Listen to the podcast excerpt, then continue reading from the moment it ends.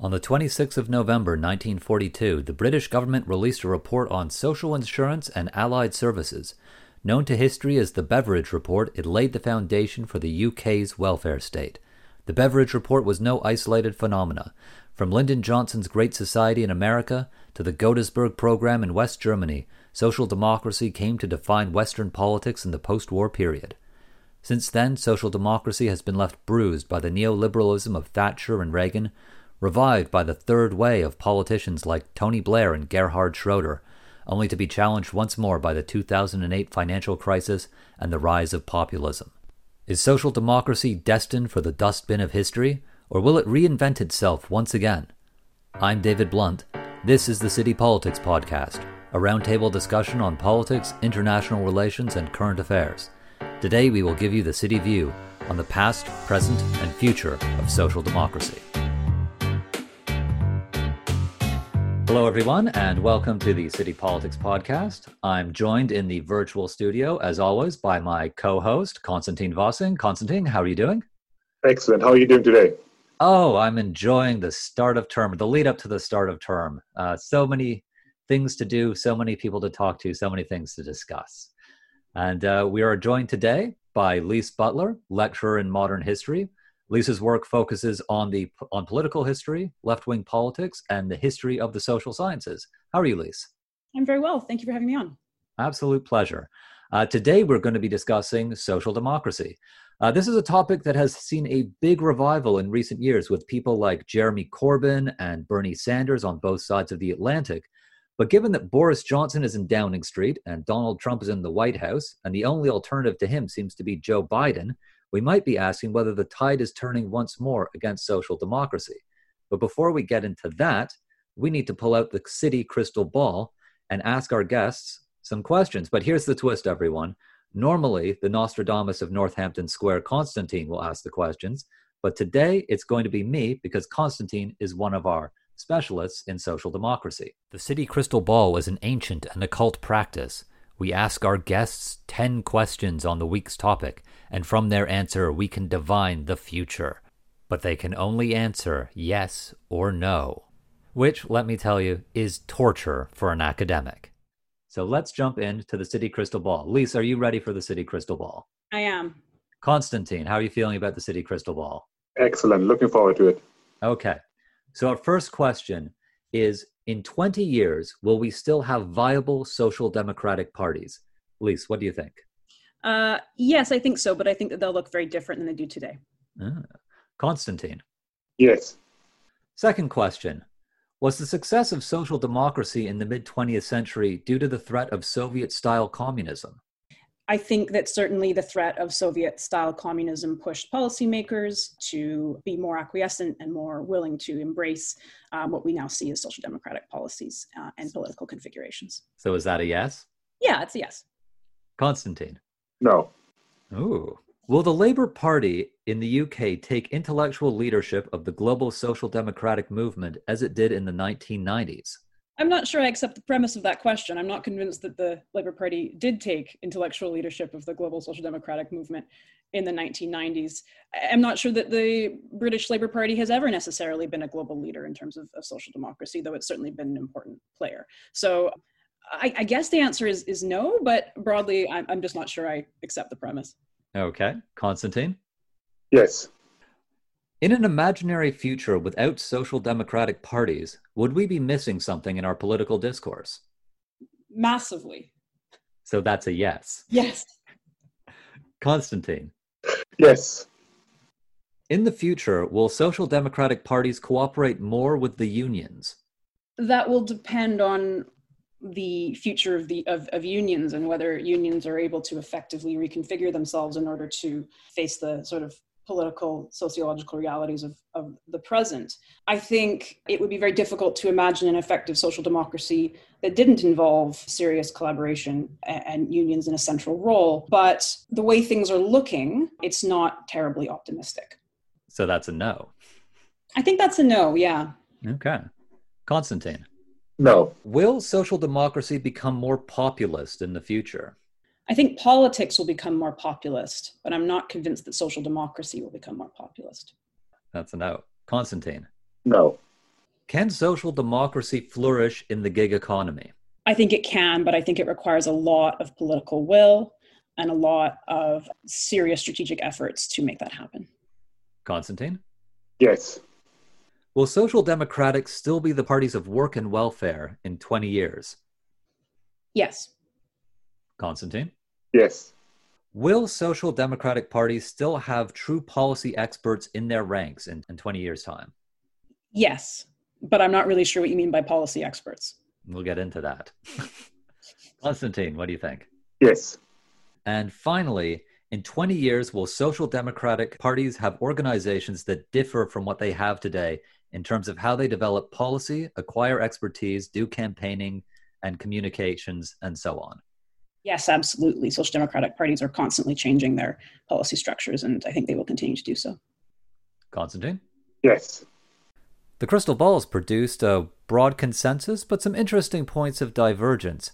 However, before we start talking about social democracy, perhaps we need to, I don't know, unpack it a little bit because our listeners might be a little bit like me and familiar with the term of social democracy, but not sure exactly what it means. So, Lise, Constantine, can you do me a favor and explain social democracy like I'm five? So, social democracy is tricky to define. I mean, I have a whole lecture on it, but even with that, I think it's difficult to pin it down to um, a five year old. Um, but broadly speaking, I would say that in the 19th century, we see, of course, the emergence of uh, Marxist social movements, and then in response to that, we see a reaction commonly associated with thinkers like Edward Bernstein, which basically fundamentally questioned the premises of Marxism and suggested that revolution would not occur and that capitalism did not look the way Marx thought it would, and therefore argued that people who wanted to do social change and who wanted to advocate for uh, better life for the working class, um, needed to focus much more on reformist and progressive social change rather than on radical re- or revolutionary strategies. I see social democracy as a political settlement rooted in having a large organized working class pushing for a more reformist state that um, seeks to use policy to try and improve the lives of the people living in it and rooted in um, broadly a set of sort of progressive social values. So that's a that's a broad definition, and it might actually be a tricky one for a five year old to grapple with. Um, but let's anticipate a very very bright five year old who also has a good understanding of Marxism, and that would be my definition. But most most five year olds are aware of the Kautsky Bernstein controversies of the early 20th century. I mean, I mean they, they do that on Sesame Street all the time. Hmm. Constantine, do you have a, do you have anything to add to uh, educating a five year old about social democracy? All right. So if we think about um, you know politics uh, in, as something that tries to accomplish two things, then it would be political rights and uh, social rights. Uh, and this is, in a sense, what different political movements have tried, well, since the beginning of uh, humanity, but especially since uh, the be- beginning in mid 19th century, what, what, we refer to and think of as sort of the modern era, uh, modern mass politics. So, social democracy uh, is a political movement that was not content with what liberals and conservatives thought uh, in the 19th century to be political rights are fine, and it's also fine if they're only there for some people. Uh, so it's okay. Voting is great and everything, and you know, deciding over your leaders for some people. You know, that's all we need really to call ourselves democracy. So now enter social democracy. Social democracy says two things about that. First of all, no, political rights need to be for everyone, not just for some people, but for everyone, for workers, for peasants, for women, later on uh, for, uh, for immigrants. Um, political rights need to be for everyone. So that's one thing that distinguishes social democracy from everyone else. And then the second thing that distinguishes social democracy from everyone else is that they say we also need social rights in addition to political rights. Political rights is not enough. We need social rights, and that means that human beings are not just entitled with the right to decide over their own political affairs, they also are entitled to, have a, a access to a minimum of social welfare, and our community is obliged to offer that to them for two reasons. First of all, because, well, it's the good life. We all want the good life. Uh, and we all should do so in, an, in, a, in a way that is fair and equal. But also, And now we're starting at the beginning again. Social rights are necessary to make political rights meaningful. People can only really participate in politics if they have at least some leisure to do so, uh, if they have at least some uh, social rights that allow them to spend some of their time to think about politics. So that's social democracy. Political rights for some is not enough.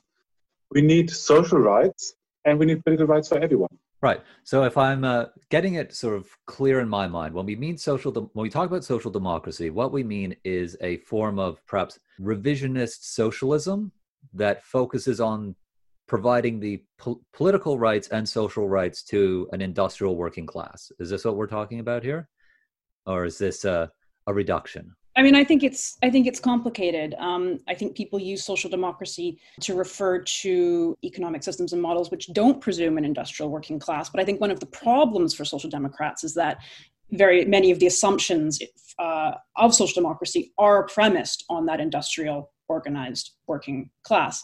And I mean, again, it's complicated. So that, you know, there's some sense in which people who we would consider to be social democrats, say people on the left in Britain in the 1970s and 80s, actually rejected the term social democracy because they associated it very much with parliamentary socialism, with organized labor, um, and with a very reformist model of socialist politics, of, of progressive politics, um, which they thought was inadequate to grapple with the real challenges that, that, were facing people at that time. So, I mean, I think we're operating on all kind, uh, we're all operating on a kind of a general conception of social democracy, um, and I think it is a broad church, but I, I don't think it has a, a fixed or, or, or clear meaning, and I think it's often very contested. Okay, I think that's fair enough. So now that we kind of understand what we're talking about, let's talk about uh, its revival in recent years has does social democracy have something to offer us in this sort of post financial crisis world? Um, what explains the revival of uh, interest in politicians like Jeremy Corbyn, who have been around for a very long time uh, and have only sort of recently gained traction, and politicians like Bernie Sanders on the other side of the Atlantic, who again, you know, these are long-standing actors in British and American politics, but they've always been fringe actors until relatively recently. Uh, now we see sort of a strong interest in their politics. So how do we explain this? I think it's pretty clear to me uh, that just the, the, the, staggering rise in inequality, and uh, which was, of course, exacerbated by the 2008 financial crisis, really renewed a concern with inequality and also with just the failures of capitalism to deal effectively with uh, with addressing um, inequality in society.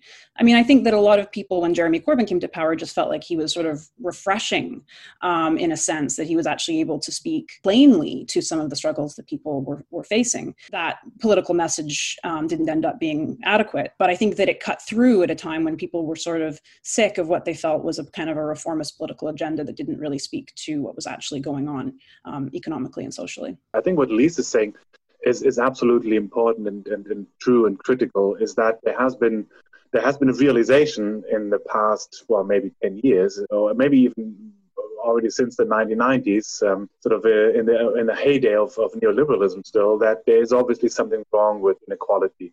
There is something wrong with the way in which we generate wealth and distribute resources in our societies, and that there needs to be a better response to that than the, the free market doctrine. So I think that is that is very fair to say, and this issue has been exacerbated by the by in, in Europe, but also across the Atlantic by the various crises that sort of made up the late the late zeros and the, the, the early teens of um, of our of our millennium and our our century. And so I think those those crises have exacerbated that, and they have created a, a, a generation that now with Corona has known nothing but the, the sort of the politics as in crisis mode. And I think that has led to uh, a popularity for, uh, for solidaric, generally speaking, social democratic solutions in the widest possible sense. Uh, and I think that is something that we that we're feeling right now. But at the same time, those sort of um, solidaric, some cases also they state fixated solutions. It doesn't have to be that way. It has to be. Uh, it, it, was uh, that way for some people, uh, but they come in, in, in a wide variety uh, of, of forms and shapes. And I think that's where we need to be a bit more, um, pay a bit more attention to what we mean when we talk about social democracy. You were talking about Jeremy Corbyn uh, and Bernie Sanders, and they obviously stand for a very, very specific brand of social democracy. And it is actually one that I would call left populism. And that left populism has actually, in a sense, benefited the most from that resurgence of frustration with capitalism, really.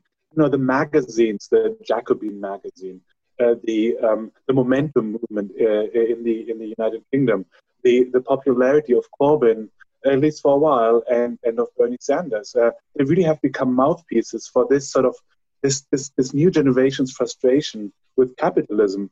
Now, my opinion is that this, in a sense, left populist frustration with capitalism has to be transformed into a, a, more pragmatic uh, and a more reformist social democratic response. But it is something that can be built upon. So, just to come in on that point, I don't necessarily see, say, Corbyn and Sanders as emblematic of a resurgence of social democracy. I mean, Tony Blair was a social democrat. I don't think many people would actually contest that. What I remember distinctly happening in around 2014, 2015, 2016 was that some, suddenly socialism was no longer a dirty word. And even before Corbyn came to the fore, people like Ed, Ed Miliband were now openly calling themselves socialists. And that became acceptable again. So I think social democracy never really went out of fashion. It was always acceptable, but that has to do with the porousness of social democracy as a category and the ability for really quite reformist, quite centrist, quite pragmatic political actors to fit themselves into that category. Right. So I want to jump in on the populist element of, of social democracy that Constantine was mentioning, because both of you agreed that uh, social democracy should not be moving in a populist direction in the future. Uh, but it seems that you know social democratic movements, if we can call sort of uh, Sanders and Corbyn uh, social de- democrats, they have been engaging in populist rhetoric with some success. You know, I mean, we can look at sort of uh, Sanders movement in the 2016 election and in the tw- and the lead up to the 2020 election, he got people out onto sort of engaged in politics. The same can be said for Corbyn. So why shouldn't they engage in populism? Is populism and social democracy really antithetical, or is it just simply a choice in tactics that they shouldn't engage in?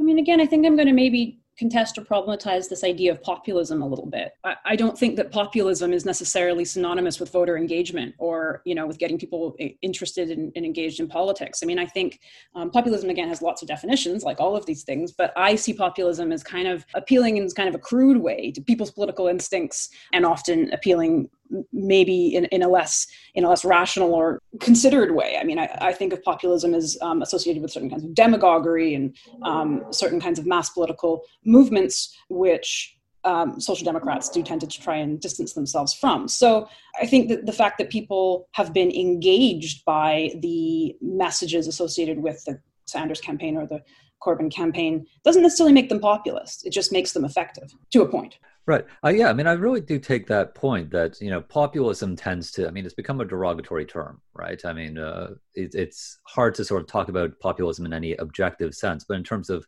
mass engagement, you know, this does seem to be part of the social democratic tradition, right? Uh, you know, if we think about the Labour Party in the UK at its height, we're talking about a mass membership organization uh, that has, you know, seen a big decline over recent years. If we look at the number of people who are part of the Labour Party or members of the Labour Party in sort of, let's say, a decade ago, uh, we're talking about historically low compared to, say, the 1960s. Sure. The Conservative Party has relatively low membership uh, as a political organization, but I don't think that that would mean that the conservatives never resort to populism.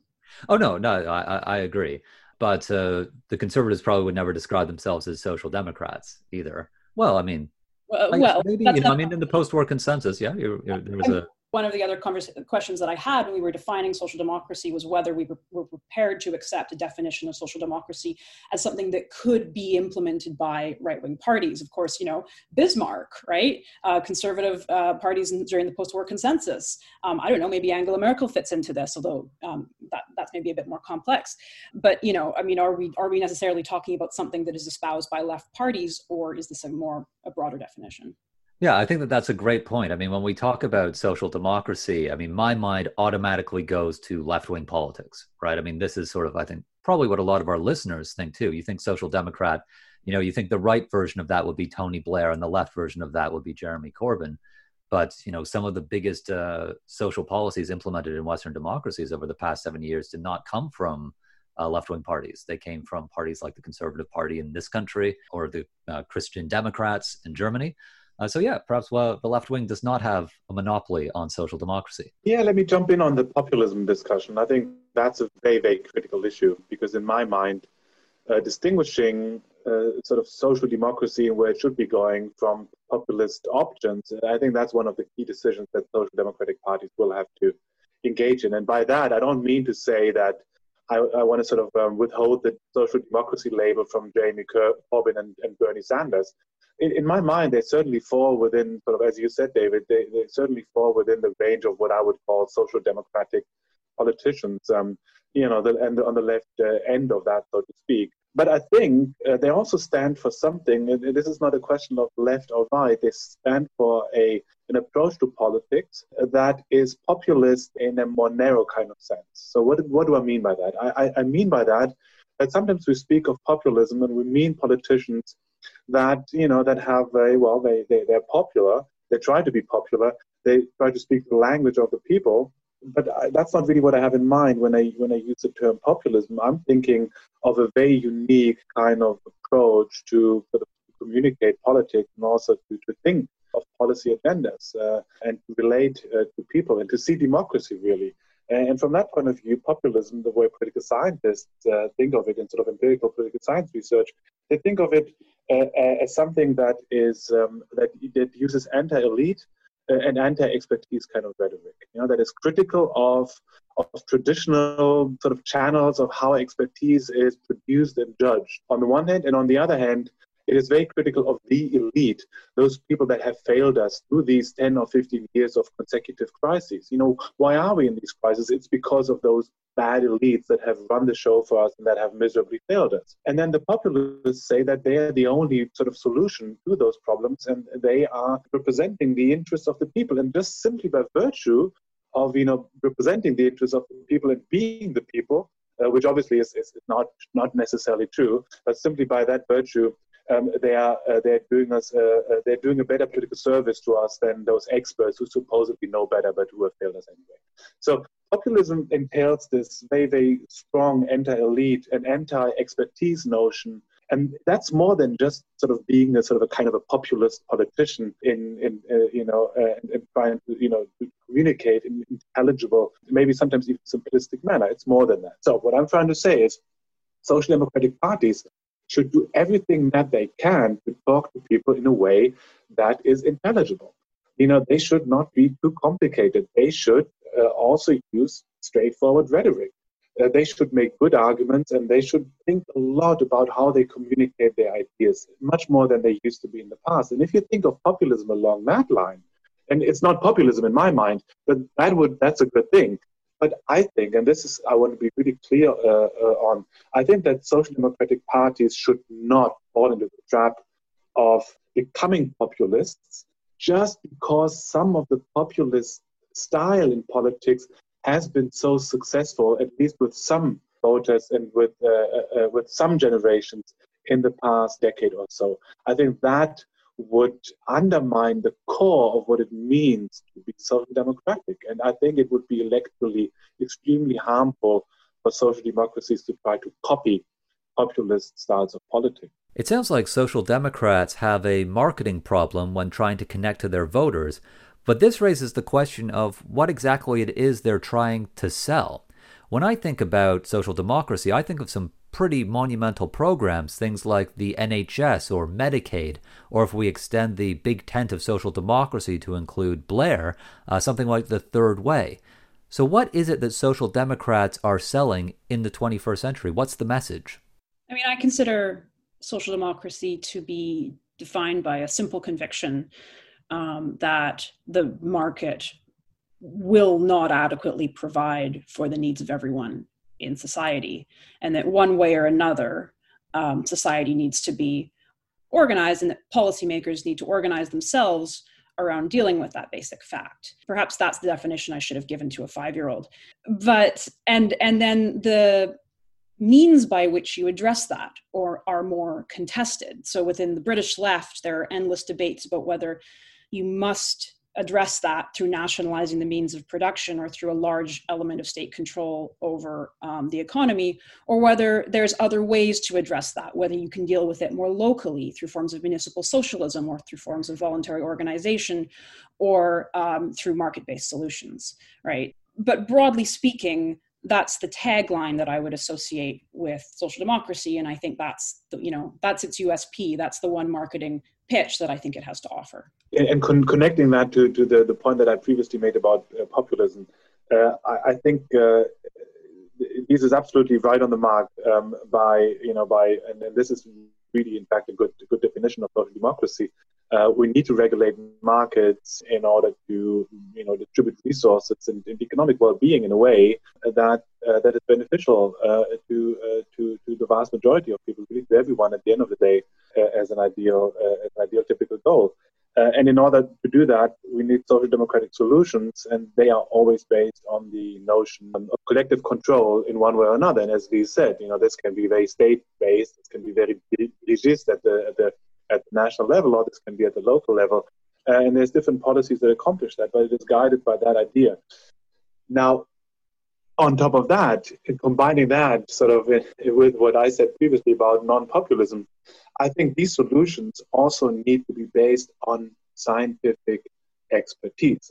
They need to be based on a non populist understanding of politics. They need to be based on extensive communication, and extensive negotiations. They need to be open to compromise. They need to uh, involve uh, uh, processes that are quite complicated. Uh, and they need to shy away from supposedly easy solutions because that is what I associate with the left populism, a, a variant of social democracy, or the left populism as being separate from social democracy, however you want to you want to look at that, it is the belief that you just need this, you need this one revolutionary moment, whether it's an actual insurrection in the late 19th century or whether right now in the United States it's single-payer health insurance, or in other countries it's the collectivization of the means of production. It's what I would call this policy fetishism, the idea that there's this one sort of liberating policy. And if we manage to sort of just fight enough for that, and if we implement it, all of our problems will be solved. And I think that is uh, that is uh, that is too easy as a solution, and it won't work. And social democracy should not try to fall into that trap. So, long story short, regulating the market, uh, coming up especially with new solutions for uh, uh, for uh, a political economy and society that has been undergoing rapid and quite transformative changes in the past 20 years. David mentioned the gig economy, but to do that in a way um, that uh, recognizes the importance of expertise and negotiation. Constantine, I had no idea you were such a Fabian. Um, and I say that as the former vice chair of the Oxford Fabian Society. I mean, I think what you're articulating is a kind of classically um, top down, expertise driven um, model of, of social reform. And I, of course, there is an important role for that to play within any viable social democratic movement. But my argument is that would be that certainly within the, the British left tradition, that's always had to be married to social movement based politics. So the formation of the Labour Party comes out of the marriage of you know, Fabians, the Independent Labor Party, the trade union movement, the Social Democratic Federation, all coming together to create a mass party that represents all of these different things. And I think that um, social democracy as technocratic expertise really cannot work unless you have broader um, structures in workplaces, in social movements to kind of put pressure on policymakers to make sure that changes happen in, in the right way. Um, so I, I, really think that these things just all have to be part and part and parcel. Well, I think that that's a, a really sort of fascinating point on uh, sort of the development of social democratic policy. Uh, but I think we should like look more closely at the gig economy and the problems posed to social democracy in the 21st century, right? So there's two things that I would highlight uh, that distinguish the way that the economy is organized in the 21st century versus, say, uh, the period immediately after the Second World War. One is globalization, and uh, of the movement of sort of economic productivity outside of national contexts. And the other is the development of things like platform capitalism, which have sort of radically changed the way that people relate to their work. You know, we have people who are sort of employees who are not employees. Take uh, your Uber drivers, people who work for Deliveroo. Uh, these are people who you know would be considered working class, but their relationship with their employers are fundamentally different than people who worked in a large Fordist style factory in 19 say 55. Can social democracy deal with these pretty fundamental changes in the way that we organize our uh, economic life? I mean, yes, I think that uh, that is that is the central challenge to social democracy. I would also say that social democracy has been challenged by changes in the nature of work for a very, very, very long time. So again, um, in the British context, you know, social democrats have for a very long time been grappling with what do you do with a declining manual working class. Um, so this this, um, this huge debates about affluence in the 1950s and 60s, in the 1970s and 80s, you get an increasing focus on community politics, on municipal socialism, on, on trying to organize through sort of social movements. And you know, so these are not new questions. They're per- perhaps particularly severe questions right now. And it's certainly not made easier by the fact that in places like the UK and the United States, there's a lot of laws which, you know, inhibit meaningful trade union organization uh, that make it very, very hard for organizations to strike meaningfully, to take effective industrial action. And basically i think you know the future of social democracy rests on whether these um, whether the gig economy can or- organize itself to address these things and to create a, a meaningful model of um, political pressure today. Absolutely. You put these two together then then that's in a sense what uh, you know what what what what, what I, I would also go for. Yes knowledge production expertise are key. And I think this is just as a political debate, this is such an important thing to emphasize right now in response to those uh, populist that populist focus on you know us versus the elite and you know those experts have failed us anyway. So yes the knowledge production expertise are key but not top down and i think that's exactly the point where i would say no i'm not trying to be that kind of fabian. Not at all. Because i think that if we've learned one thing is um, and this is so, so because of digital uh, revolution this is because of transnationalism. This is because of all of the things that we've learned from the failures of bureaucracy, I don't foresee and I don't envision social democracy being that huge knowledge and political machine, technocratic bureaucracy that makes all of these policy ideas just like it did and then churns them out and then puts them on the market. No. Social democracy needs to be more like a, a sponge, you know, that sucks in all of this knowledge from everywhere and that uses it in a much more sort of innovative and organic fashion that takes in and the sponge needs to go everywhere and, suck in knowledge from everywhere uh, and have a be much less like a bureaucracy. So if you put these two pieces together, anti-populism, yes to expertise, plus different ways of creating expertise, more openness, less bureaucracy, I think then we're really getting somewhere. I think one of the sort of interesting questions that comes up now, though, is uh, can we have social democracy uh, without the state. You know, most people, when they think of social democracy, they would associate with big state interventions, you know, the NHS uh, or, say, you know, the New Deal in the States. These are sort of monumental interventions into the economy. They require large bureaucracies. Uh, and there seems to be sort of at least what you know I've been hearing from from both of you today is that there is sort of alternatives within the social democratic tradition that don't rely on big state solutions. Uh, well, I wonder if we want to talk a little bit about that. Absolutely. I mean, within the British left tradition, there are um, there's been lots of I would say state critical variants of socialism. So my book is on a guy called Michael Young, who was um, very critical of the not necessarily of the existence of the welfare state, but of the ways in which state bureaucracy and uh, things like housing and other forms of state service provision occurred. And he argued that there needed to be a lot more room for um, familial networks, um, community networks, basically for people to take things into their own hands, and that the state should actually facilitate that. Now, I'm not necessarily endorsing that view. Um, he had a lot of blind spots, specifically around gender and the ways in which, when you have unpaid care work that's supplementing the state, it tends to fall on on women and other people who perform who perform care work.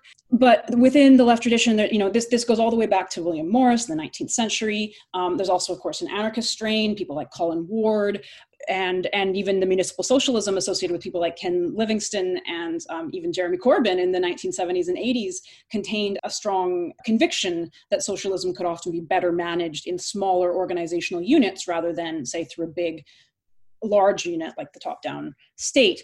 That said it's very, very, very hard to do this without the state altogether. And there's a few examples that spring to mind here where, say, people associated with you know the tech community in Silicon Valley have tried things like basic income proposals, um, which have been funded by particular philanthropists or particular private organizations, and have tried to kind of create mini welfare states and fiefdoms effectively uh, within within their own uh, domain.